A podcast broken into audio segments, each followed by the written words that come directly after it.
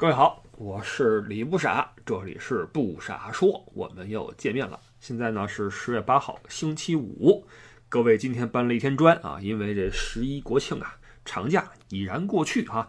今年十一长假说这旅游啊是往年的百分之六十九啊，恢复程度是百分之六十九，还不甚理想啊。然后国庆已经过去了。呃，到周五呢，对我来说就该录节目了。然后呢，最近呢，因为也没提炼什么新的东西出来哈，所以这期呢，我们水一水。但是呢，聊的是旅游，好吧？因为我这儿看了一个什么呢？看了一个呃公众号啊，三车的 Sharon 同学发的啊，这个说评选啊英国人票选的最失望的十大景点啊，咱们来聊聊这事儿哈。反正这个就就就每个景点聊个两三分钟啊，也没不会说太多，也不会有什么讲解哈，没有什么硬货，就聊聊天儿。嗯，在开始之前呢，先说点旁的。呃，十一假期啊，长津湖火了啊！最近就每个群啊，咱们听友群哈啊，除了那个个别特别冷静的哈，呃，就没什么人说话。但是但凡是聊天的，基本上都没有躲开长津湖这个话题，因为争议又开始了哈，正应了咱们之前说的那个，就这个时代啊，不是这个时代，就这两年啊，什么事儿都能站队啊，任何事儿都能站队。都是正反两方，哇塞，交锋啊！这个当然了，我是没法聊啊。第一，我没看；第二呢，嗯，这个事儿它不好聊，因为这么说吧，因为这个新浪微博呀，不是因为啊，就最近新浪微博呀，我发现一个，嗯，有那么一个点，就之前怎么样我不知道，但是现在，就如果你在微博上你想举报谁或者投诉谁的话，就你点投诉的话，会有很多罪名嘛。啊，或者他的问题，你可以选一项，比如说呃侮辱他人啊、色情信息、什么诈骗等等等等等等哈。那么以前有没有这条我不知道，但现在有一条叫历史虚无主义，有意思吧？历史虚无主义是问题，所以长津湖这个事儿你想聊的话，你绕不开这个我们的这个叫对呃不是 差点说成对越自卫反击战，我们的抗美援朝啊，你绕不开这个话题。那你但凡你稍微走深一点儿，你搞不好就历史虚无主义了，你就是问题。然后那个，这就是事儿，对吧？所以这个这个话题咱们可可不敢碰啊！啊，这是一个。完了，不知道是不是因为十一大家都出去玩去了，然后大家可能又开始春心思动啊。就最近几天啊，比较频繁的有人在群里边问说：“不啥，你你你来说一说，什么时候能出国去旅游呀？”我的回复是一样的啊，我说。明年的这个时候，您肯定还会问我同样的问题啊，呃，不同的是什么？不同的是，呃，明年的这个时候，可能我们就能够呃有答案了，对吧？但今年的话是，对吧？没法弄。而且这个你们也，如果你听我的节目哈，你也听出来了，就在疫情这一块，我的所有的预判和对政策的这种评估预预估全是错的，错的是一干二净啊，一塌糊涂。因为哥们儿还是比较乐观，你知道吗？哥们儿觉得没那么严重，或者说不会这么严格，你懂吗？但没想到还真就这么严重，真就这么严格。我是把这个政策想太宽松了，你知道吗？没想到，因为当时我不是说嘛，我说今年怎么着，冬奥会在这摆着，你冬奥会你你横不能这么个隔法吧？没想到哈。冬奥会说了，运动员只要您只要您没打疫苗啊，您就跟这儿待仨礼拜啊，您就跟这儿隔着啊。打了疫苗的，完了下去之后，你如何如何封闭的那什么哈，就差空投了。你看见没有？所以冬奥会既然解决了，那你其他的你还你还对吧？人运动员都没说什么，你还说什么呢？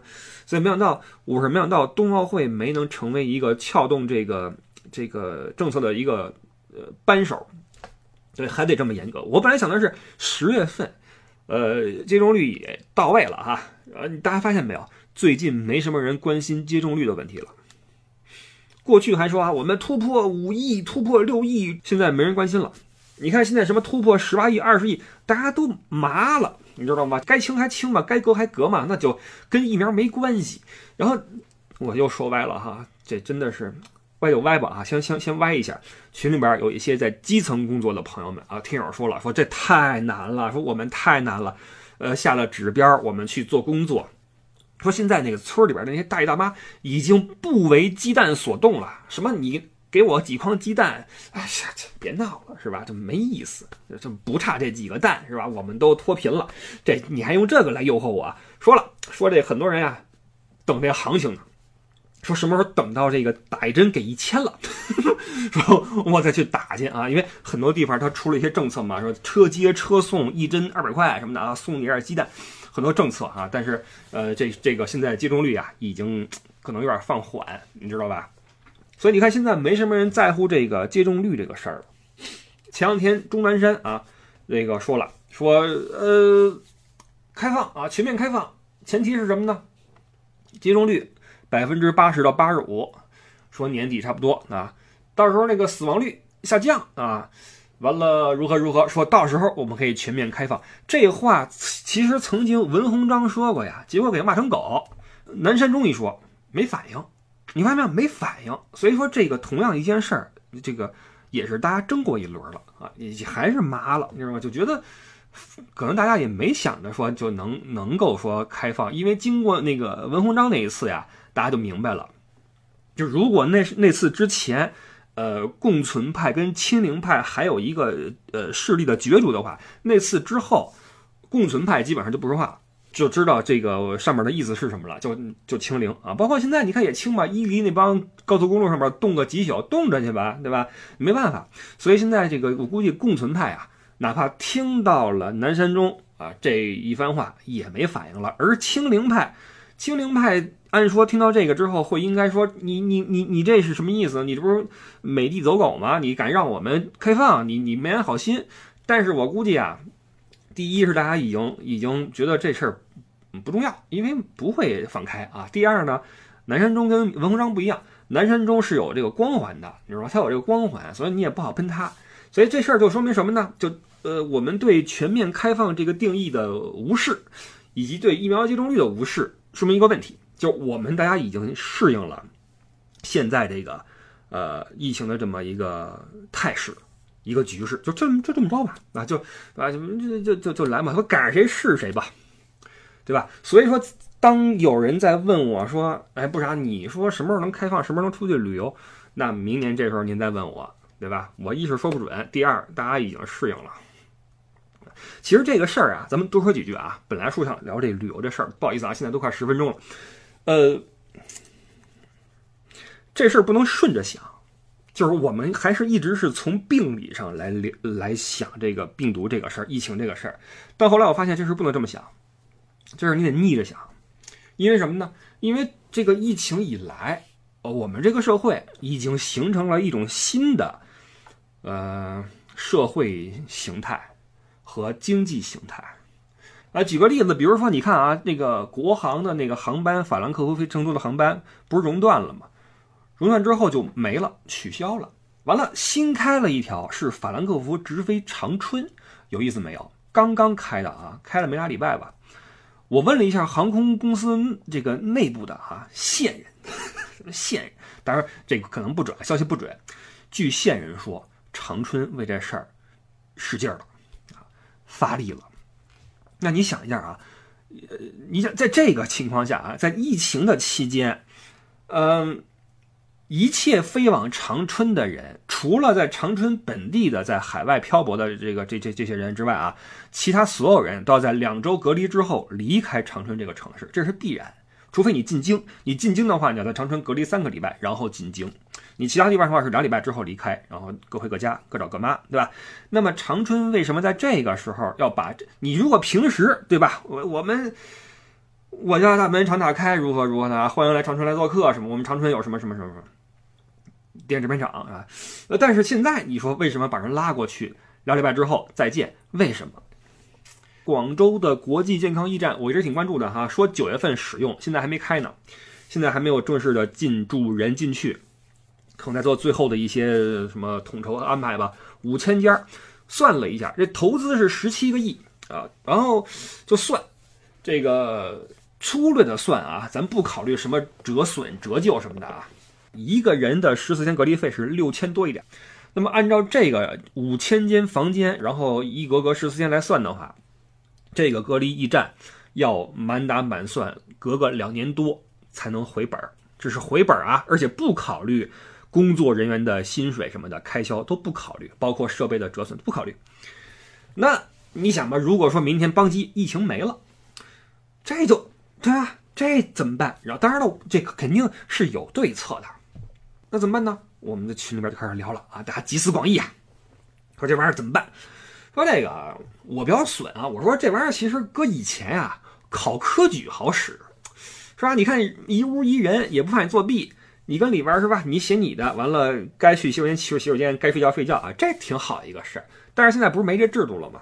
真正靠谱的是什么？靠谱的是，比如说弄成那种隔离医院，或者说那种养老院，对吧？一人一屋，呃，大玻璃哈，那你别说啊，做的挺漂亮的，大那个落地窗，呃，这个这个，当然了，景色是什么还不知道啊，咱也没去，但是应该还不错。呃，包括这个屋里屋外啊，都是那种高科技的那种什么对话系统啊，什么。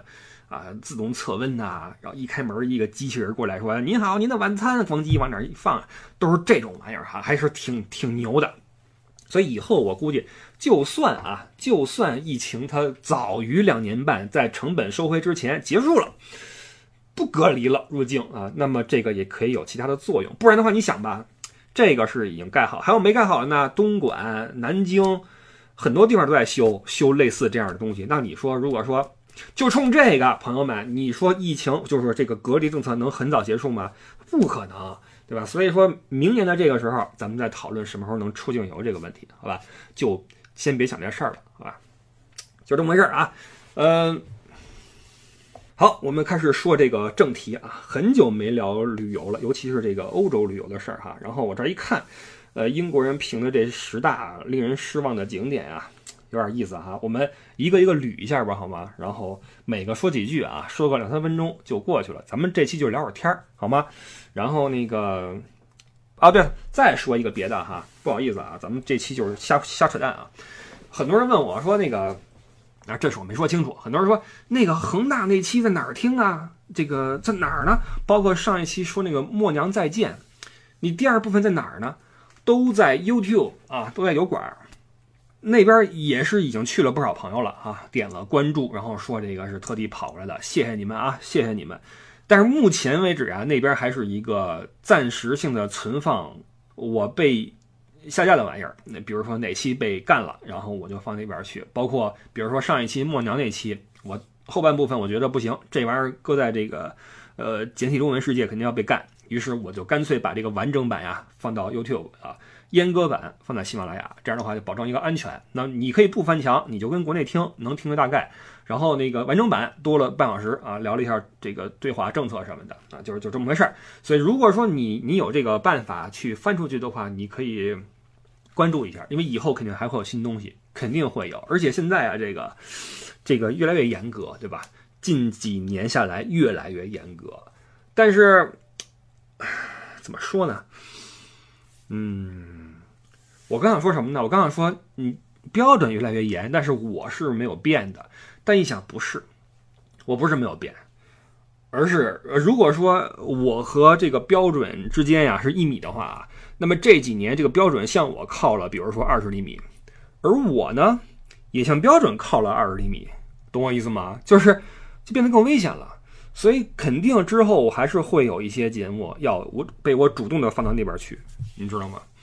现在这真的，你搞不好就就那什么，就就虚虚无了，是吧？反正不好弄，好吧？那这就是 YouTube 啊，就是如果说哪期不行的话，被干了，我就放那边去；或者哪期我自己觉得不行，我就把这个完整版放那边去啊，搜里不傻就行了，就这么个意思。好，回来说这个这个旅游这个事儿啊。好，我这个票选十大失望景点哈，嗯，法国共有四大景点进入失望景点 Top Ten。来啊，最失望的 Number Ten，比萨斜塔，这是意大利的啊。这个，呃，建于一一七三年，距今已有八百四十六年历史的比萨斜塔，一直是意大利地标性建筑，许多游客都会来此选择拍照，做一个扶塔的动作。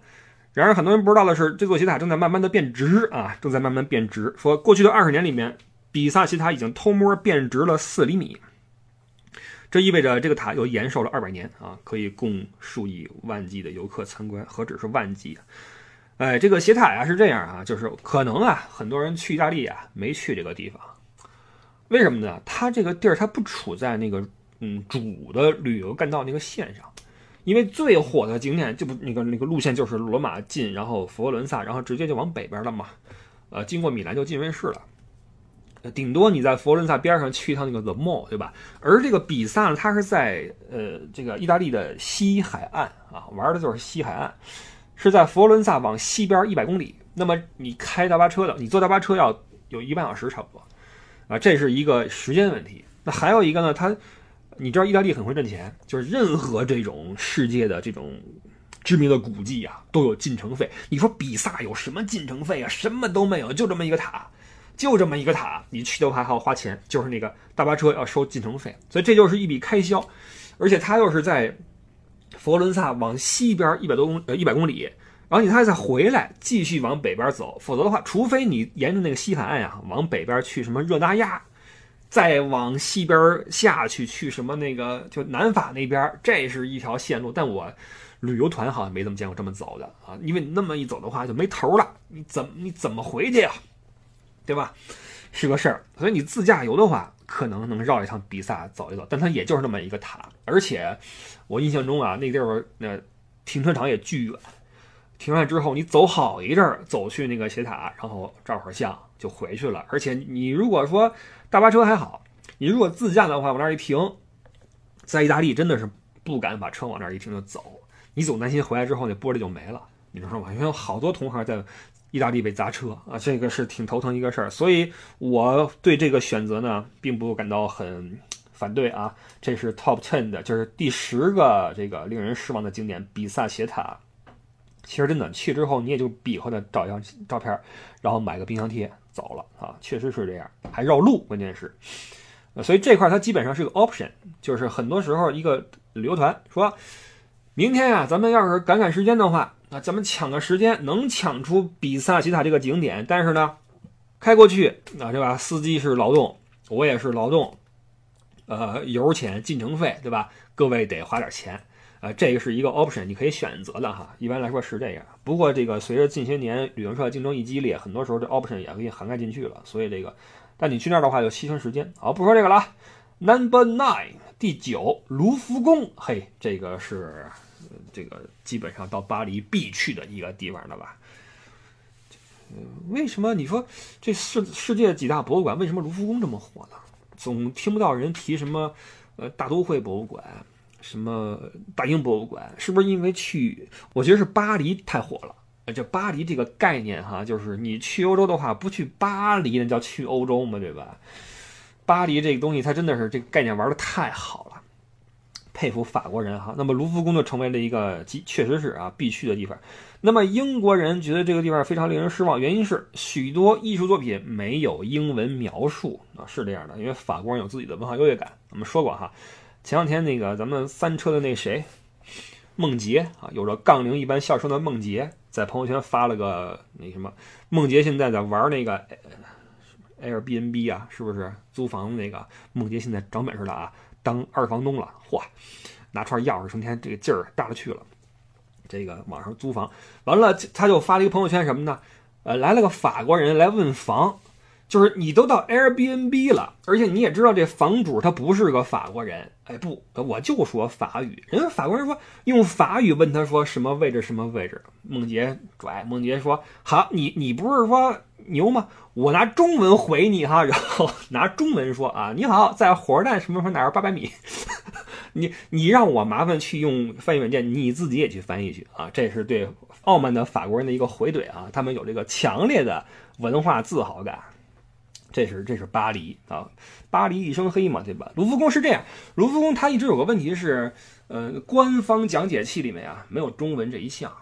所以，呃，作为一个中国人，你去玩的话，如果你是自己去的话，就比较麻烦，因为你自己总是很难请一个专职的讲解员带着你一个人走嘛，那很难。而如果你是团体的话呢，倒是不是不行，但也有个麻烦是什么？呃，这个团体的讲解员呀，一般的话就是讲一个半到两个小时。就差不多了。那么路线是他们自己去设定设设计的。那么，呃，基本上是会给你涵盖那三个镇馆之宝啊，那个胜利女神、蒙娜丽莎，还有什么来着？我靠，这个夜惊于秦，毁于西呀，荒于西呀，还有什么来着？我我记得是三个残疾啊，一个没没头的胜利女神，没牙的蒙娜，哦，没有那个胳膊的维纳斯，对，呃，带你串完这三个哈，然后呢再带一些其他的地方，但是它的时间有限，它这个俩小时，然后之后是什么呢？尴尬的是什么呢？之后你你你也很难自己再去转了，他就得把你带出去，呃，把你们这个团队啊交给你们的导游。这事儿就算完了，这就完活了，你知道吗？而你出来之后，你又很难再进去了。你要么是时间问题，要么是进去之后会走散。所以你跟团的话，也很难说把这个卢浮宫玩得很透。总之是个麻烦事儿，但是又是必去的一个地方啊。所以这个英国人讨厌卢浮宫哈，我那么 OK，我我我不反对。呃，第八啊，第八，呃，特莱维喷泉。这么一说，可能很多人都不知道啊，什么是特莱维喷泉？实际上就是蓄源池啊，蓄源池在罗马市的市内。嗯，说了，说罗马是一座拥有两千多个喷泉的城市，从纳沃纳广场和万神殿广场的巨大纪念碑，到城市广场的小型喷泉，再到宫殿庭院的私人喷泉。句号，谁写的？但是，似乎所有的游客都挤在了特莱维喷泉前面，乐此不疲地往水池里扔硬币。嗯，是这样，许愿池嘛，对吧？闭上眼，然后什么划过胸前，往后嘣儿一扔，哈，那么许什么愿望什么的。嗯，对的，这个这个其实许愿池火的确实有点莫名其妙。当然它是很漂亮啊，是是很漂亮，但是它怎么就这么火呢？那个地方对于我们导游来说呀，比较。比较累的是什么呢？它地儿太小，然后团太多，啊，人特别的杂，几乎走不动。我们必须得临到它之前的那么一个地方啊，先把人拢齐了啊，说各位，前面就是许愿池啊，呃，边上啊有个冰激凌店，店员已经被你们训练的会说中文了啊，这个可以去买冰激凌，顺便上个洗手间，然后呀，看那边啊，那边有一个绿色的十字，是个药房。我们从这边过去，然后大家照相、许愿、吃冰激凌、尿尿，然后在那个十字底下见，这么一个一个流程啊。然后我们在这个顶着太阳去那边去收人，是这样的。然后大家看好包啊，看好包，这地方人多手杂啊。这是特莱维喷泉，但是还是挺漂亮。就是它好的是什么呢？它是在那个罗马，就是你从一般来说逛完这个斗兽场。沿着共和大道走去祖国祭坛，然后再进城的话，你从这儿走去那个哪儿的路上就是这个特莱维喷泉，还算是顺道啊，就就还还行吧啊，还行。但是你说他觉得失望的话，也可能他名气是大了哈。嘿，下一个啊，第七个 Number Seven 还是意大利，还是罗马啊。紧接着这个呃许愿池就是西班牙台阶，这是有点水啊。我刚才想说的就是啊，就是你从那个祖国祭坛往西班牙台阶走的话，就会路过这个特莱维喷泉啊，所以是顺道的。那么基本上我们的路线啊，就是我常常用的路线就是这样的，就是斗兽场下，斗兽场逛完之后去祭坛啊，祭坛的话照照相，然后往那边走去许愿池，然后万神庙也转一下啊，完了之后去西班牙台阶儿，到那儿之后一一般来说就。人困马乏了啊，那么你就可以去去，大家散开自己去去转一转或怎么样。这个是普通的团哈，是这样，因为大巴车在这个边儿上啊有一个上课地点，可以从那儿上课。那么对于一些比如说呃小团儿啊，五六个人的，他想去逛街，这块是一个大购物区啊，还是就是名品街什么的啊，还是挺漂亮的。意大利你别说啊，它的这个现代跟古典结合特别好。你难怪意大利人玩这个什么设计玩的漂亮哈，就是它确实是祖上的这个呃遗留的这种文化气息太重了，各个地方都是那些呃艺术元素，你知道吗？那些什么领主的呃宫殿、教堂、什么地砖，很多地方都是灵感的来源。所以他们那边的设计师玩东西玩的是真好哈，这块值得一逛。但是这个台阶最坑爹的是什么呢？不让坐，你知道吗？他不让坐下，那你说这么大、这么宽的一个台阶儿，那么热，都累了，那你让人坐哪儿啊？意大利他又没有那边上那些椅子什么的，这怎么办呢？所以这个是一个挺头疼的事儿。你一坐，那个宪兵陷阱就来了，这都是一吹哨啊。所以这块也是挺，它的火势是因为什么呢？是因为罗马假日，那派克跟赫本吧，俩人跟那块儿，呃，对吧？有这么一个一个镜头就火了。当然了，他也是因为他离那个上课点比较近。其实旅游是这样的，就是大团呀，很多时候都是根据这个你这个这个框架，就是说你带团的话得有个框架，哪儿进城哪儿出城，哪儿停车哪儿下车哪儿上车，对吧？你的下车地点和上车地点中间的连线。决定了你的这个行程怎么走，是吧？这是你一个构架，对吧？你得去琢磨这个事儿。所以西八台阶儿啊，这个，呃，被列为一个失望景点，那不亏啊，不亏。在那边逛街挺好逛的哈，嗯。然后第六，埃菲尔铁塔，这，嗯。巴黎的地标性建筑，但也因此充满了拥挤的人群、肮脏的街道、无数乡村网红的自拍打卡地，还有油腻的法国大叔在一旁搭讪年轻女游客。大部分英国人吐槽，这一切都让原本高贵圣洁的埃菲尔铁塔瞬间掉价。不过，塔尖的风景还是值得看一看。其实，在铁塔。我没有见到过那儿有什么油腻大叔搭讪年轻女游客，我没见过那块儿，嗯，其实还行，都是游客哈，其实那块儿还好。然后到了有一些那个法叉工跟那块儿挂横幅，啊，可能这也是为什么去那个铁塔上去之前啊有一个安检，那么什么小刀、什么旗子都不让带上去，因为他怕你在那个半空中是吧？一百米高空，啪，你展一个旗子出来，上面写着哈，这个什么什么什么什么团哈，什么什么什么之旅什么的，这这不行啊，不许在上面打横幅啊，因为它毕竟是巴黎的一个标志嘛。那这个塔也是必上的一个东西啊。我说实话，我还从来没有上到过那个最顶端，因为你要坐一个直梯上去，再下来啊，那等很久。说实话，呃，通常我们都是走上去，然后坐电梯下来。是这样的，因为它这个塔确实是人太多了，排队要排个半小时以上吧。通常来说啊，半小时以上，你像你带个四十个人排队也不舒服。然后通常有人会问你说：“哎，导游，我们为什么不坐电梯呀？”我们都说电梯更慢啊，确实是电梯的话，你那一下是快，但是那个队更长，就很头疼。所以这个铁塔也是一个又费时间，但是挺精彩的，我觉得啊，就是上去之后你能看到巴黎嘛，对于游客来说还是挺友好的。我我觉得还行，这块不至于那么让人失望，而且它确实是，那个你别说埃菲尔先生这个构思可以哈，这玩意儿看着实其实挺漂亮的，稳重稳健，不失秀美，对吧？而且它确实是巴黎的一个标志，尤其晚上你在塞纳河上坐游船，看这个塔一亮灯，啪一闪哈，哇，那个一片惊呼啊，然后照相什么的啊，这其实是巴黎的浪漫的色彩之一，这个城市还确实是浪漫的。确实是浪漫的。曾经你们的群主艾迪呀，呃，我们听友群啊，我们听友群是，呃，加艾迪微信啊，L E Y O U E D D I E，L E Y O U E D D I E，这他微信，注明入群，你会进入第十八号听友群。十八号群特别安静。现在，你们你们的群主艾迪啊，曾经跟我说说，你看我们这片地方，当时还在英国上学呢，念书呢，我去找他玩去，带着我在那个泰晤士河边上哈，在那伦敦桥前面这个徜徉漫步。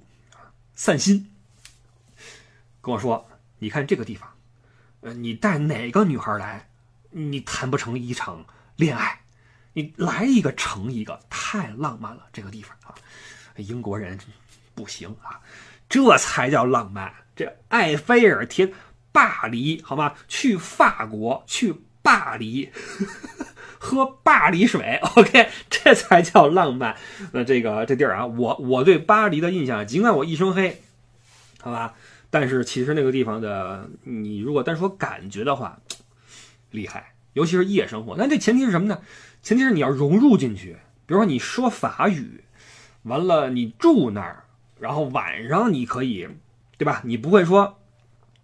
呃，由于这个酒店的限制，因为你团体去巴黎，你不可能住在巴黎的市区，不可能，没有那么大的酒店，都是住外边。那你晚上你不可能自己偷摸进来吧？不可能，对吧？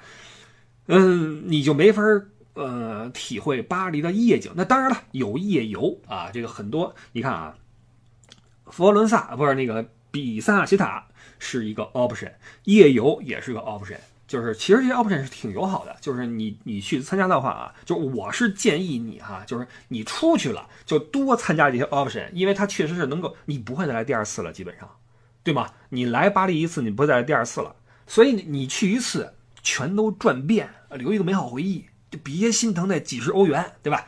去个夜游，但是这个夜游啊，你在车上哈，当然了，看看夜景哈，那个嗯什么很漂亮，但是巴黎的夜色呀。你自己，或者你带一个啊伴侣去体会特别好，因为是个不夜城。呃，我有印象，我这很多年前了，在巴黎有一次，我是晚特别晚了那次豁出去了，完活了啊，完活的一个团。然后我在巴黎城里，酒店在城外，在机场。我说哥们儿豁出去了，哥们儿不过了，这日子不过了。我我在那个铁塔边上哈，在那个呃河边上。河边上找了一餐厅，往那一坐，嘿，这是很久很久以前了啊，多少年了？一坐，然后这个要个什么啊？那个塔塔尔牛肉，最爱吃的那个牛肉啊，生牛肉馅那个，要点什么红酒啊？然后往那一坐啊，摇晃摇晃杯子，咂巴一口，看着远方的铁塔，然后近处是这个塞纳河，旁边都是那些啊。这个名流是吧？都是名流，就是这种感觉啊！你假装，然后那个瞬间让我觉得 OK，这才是巴黎的一个非常好的打开方式啊！而这种打开方式是，别说您作为游客了，我们作为这个经常，你像那时候一年跑巴黎跑个三四次、四五次不稀奇，没有这种机会。说你能静下来说自己在那儿欣赏一下夜色，没有这个机会。而巴黎是需要你一个人往河边一坐，那才叫去体会巴黎，你知道吧？所以这个铁塔呀，铁塔我觉得挺好的啊，没什么不好的，并不令人失望。爬上去的话还是挺舒服的，建议大家上塔去玩啊。巴黎欢迎您啊！这是第六啊，这个你看啊，总结一下啊，这个第十是比萨斜塔，第九卢浮宫，第八。许愿池第七，西班牙台阶儿第六，铁塔。你看这个这五个啊，这个从第六到第十是被法国跟意大利包揽了。好，Number 五，第五小美人鱼，丹麦哥本哈根。不好意思，没有去过啊。你看，丹麦跟德国是邻国，但是我愣没去过啊。就德国，你看九个邻国，哎呦，你别说啊，我只去过七个。呃，从右边开始说啊，呃，波兰。捷克、奥地利、瑞士、法国、卢森堡、比利时、荷兰，北边是丹麦。我愣没去过波兰和丹麦啊，这个有点现眼啊。呃，其他的法国什么荷比卢、瑞士、奥地利、捷克那是长跑啊，长跑、长跑、长长跑。但是丹麦跟波兰，波兰一般很少大巴车去那块儿，那就比较冷门了，是吧？你说你都是往东走，你何何不去布拉格？何不去维也纳？何不去布达佩斯？布达佩斯飞走了，你去你去波兰干什么呢？对吧？你看什么奥奥斯维辛嘛？对吧？没必要是吧？波兰去的少。完了，丹麦是啊，丹麦确实是我北欧三国我还都没去过呢，有点现眼啊。呃，说那个那个拿起来啊，说那个。安徒生童话的小美人鱼是梦幻而美丽的，但是英国人觉得，如果安徒生看到这个灰溜溜、满满工业风的雕塑，肯定会气得从坟墓里爬出来。OK，说这个雕塑不好看啊，可能吧？它这个因为是一个标志性的东西了嘛，所以可能很多人会去看一下。但是我没去过，不好说啊，不好说。其实北边那一片呀，都是那个汉萨同盟的地盘儿。那边确实去的少，连汉堡去的都少，包括去过一次基尔，然后那个汉堡片吕贝克啊去过，但是都是很久很久之前了啊。那个汉萨同盟的地方，这个同盟的那个地盘还是挺有意思的啊，就是在十一、十二世纪的时候，这么一个汉萨同盟啊，是一个商业联盟，没什么政权，也没什么说谁说了算的，就是靠钱说了算啊，用金钱来推动这个嗯欧洲北部这个波罗的海。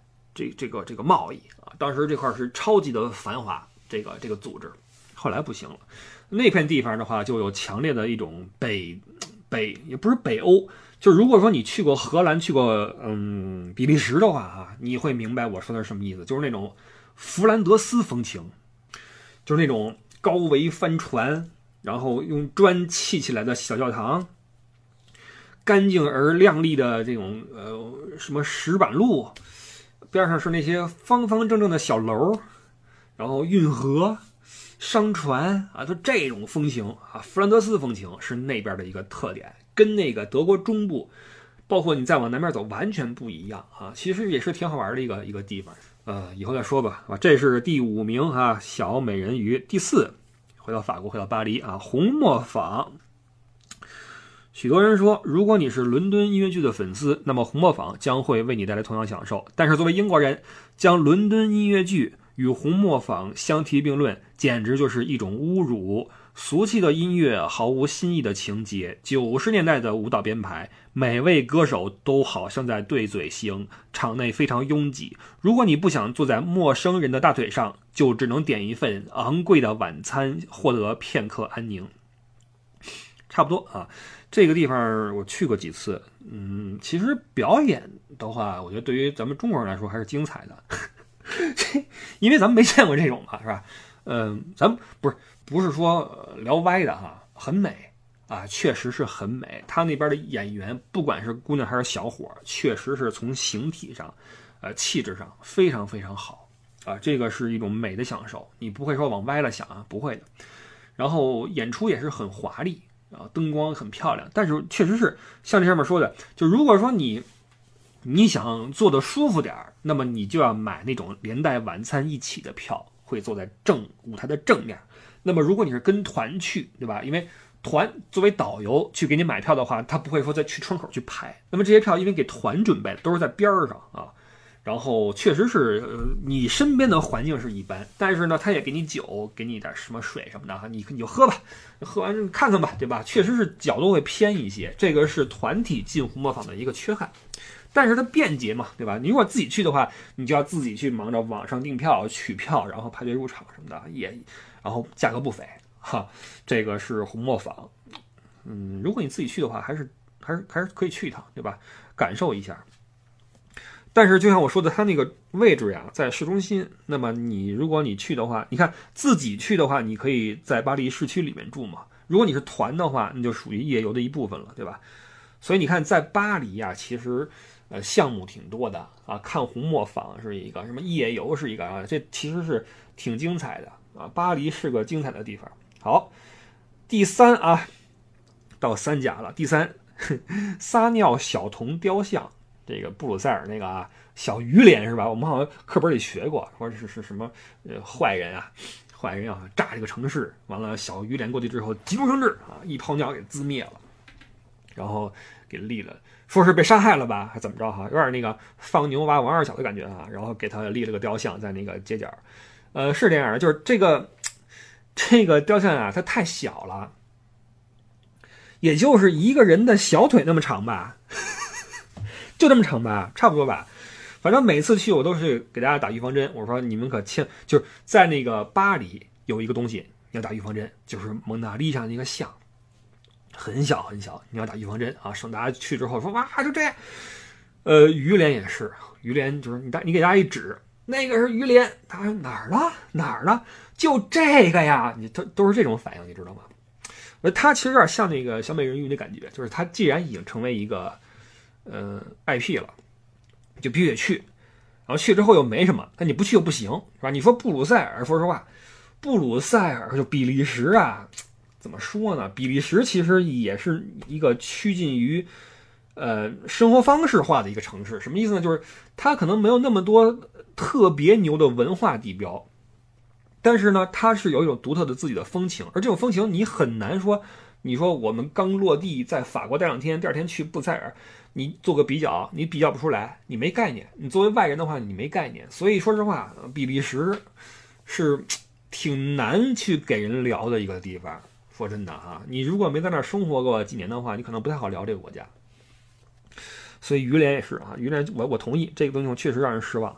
然后那块儿呢，边上全是巧克力店，买巧克力倒是倒是便宜哈，然后质量是很好的。呃，Number Two，查理检查站。这个我不同意啊！这个是说说啊，说呃那个查理检查站是冷战期间东柏林和西柏林之间的过境点，也是英国人心中第二个最令人失望的景点。百分之八十四的英国人表示不喜欢。很多来到此地的人都是怀着纪念历史的心情，但是当你看到简陋的场地占据了大半条马路，拍张照片都要收费，心中那点历史情怀也就荡然无存了。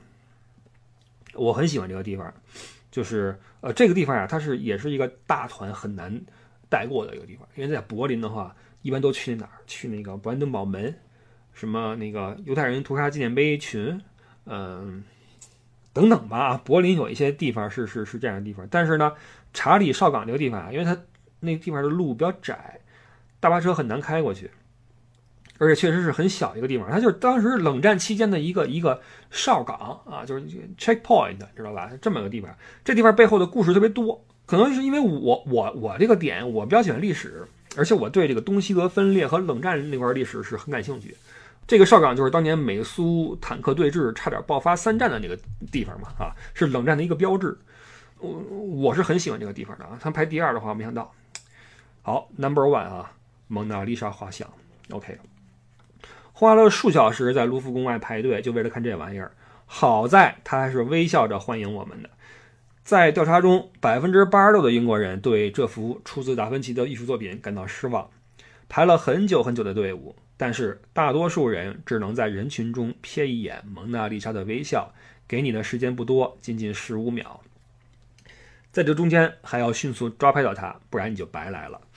嗯，其实是这样的。这个蒙娜丽莎去，我觉得呀，百分之九十以上的人都会像我一样，就就尽管总听人说，但是就是无法发现它的美。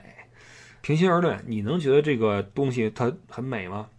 再怎么给你聊它的故事，哈，画了几层啊，然后 X 光线一打，什么这个神秘的微笑怎么回事？蒙娜丽莎是谁？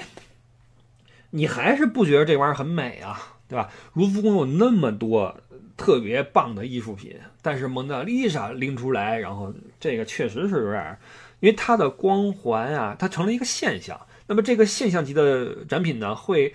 让你完全只为了它而去，你觉得不看它不行，但是实际上卢浮宫里面的珍品特别特别特别多，几天都看不完，啊，所以它的存在确实是对其他的展品啊不太公平。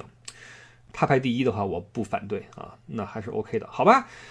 呃，前十说完了啊，这个是，哎呀，聊一聊这个呀，就觉得这个当时的旅游那个感感觉又回来了啊。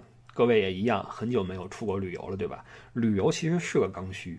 真的是个刚需，嗯，而且呀，欧洲旅游嘛，咱们之前花了四期聊的巴伐利亚，对吧？聊的就很多人心里痒痒的。那么你看这么一说，飞快的速度哈，在欧洲转了一圈，可能很多人都去过哈，脑海中又回想起了当时的一些景象，在许愿池吃过冰激凌啊，呃，在那个提塔底下照过相呀，跟哪儿吃过中餐很难吃啊？完哪块的什么不错呀，对吧？这都是回忆。其实旅行真的是一个带给我们美好回忆的一个事情。那当然了，你看你去哪儿是吧？嗯，哎，除了最令人失望的景点，这次调查中也选出了英国人眼中最具吸引力的世界景观。啊，也也说了五个哈，啊不也说了十个，这个以后再说吧，今天就不说了，说挺长时间的了，好吧？然后还是各位还是这个心怀希望，我们来期待的这个疫情啊能够过去。哎，对，很多人说，你说什么时候能过去？我总说什么呢？看你这个过去的定义是什么。你要说你要清零，那就；但是你要说欧洲这边，你看，比如说，其实那因为它不会消失嘛，对吧？你要承认它不会消失了，基本上啊，大概率。那么不消失的话，德国，德国现在是每天就平均啊。按照过去三十天的数据的话，平均日增是七千八百多人。这搁咱们一想，疯了，日增七千多人。但是生活没有受影响，就是大家就是进商店什么戴口罩就完了。然后你想去餐馆、去博物馆打针啊，就这样。然后死亡率是百分之零点六，这是德国。德国的接种率啊，完全两针接种率是百分之六十多。他很多人他他就是不打，你知道吗？但是对于群体免疫来说，这个数其实能扛一扛，所以你会看到，尽管说呃新增很多，但是呢死亡率零点六，还没有到那个感冒那个级别，但是比一开始说百分之二十强多了嘛，对吧？然后英国，英国不是躺平了吗？比德国还放松，而英国现在的日增啊很多，英国日增是三万多，很大一个数字，比印度还高。印度是两万多，但是印度死亡率高，印度死亡率是百分之一，而英国低。英国的你看，英国的日增比印度多，但是死亡率比德国还低，而且低百分之五十。德国的死亡率是零点六百分之啊，英国是百分之零点三，几乎就和感冒一样了。这意味着它的群体免疫的基础比德德国要好。那么，当到了这个份儿上的时候，就如同你统计一个国家的感冒人口一样，那你统计出来这个数再大又怎么样呢？对吧？所以这个这个这是一个方向啊，我只是说这是一个，这是他们不得不选择的一个方向。前一阵那个新西兰说我们取消防疫，新西兰你查一下，过去一个月平均日增二十七人，死亡率过去一个月是零。所以这个你说，如果你说它什么时候过去的话，那看你的定义是什么了。对吗？你你如果说，对吧？不多说了啊，不然的话又给那什么了，又虚无了哈。这一期就到这块吧，然后下个礼拜祝您上班有鱼摸，回家有酒喝，没事儿在群里聊天啊，聊着玩。然后呃，群里面你也会看到我们每天发的一则不艾特所有人的小广告啊，带带货什么的。群主是艾迪，大家支持艾迪工作。好，我们就下周再见，拜拜。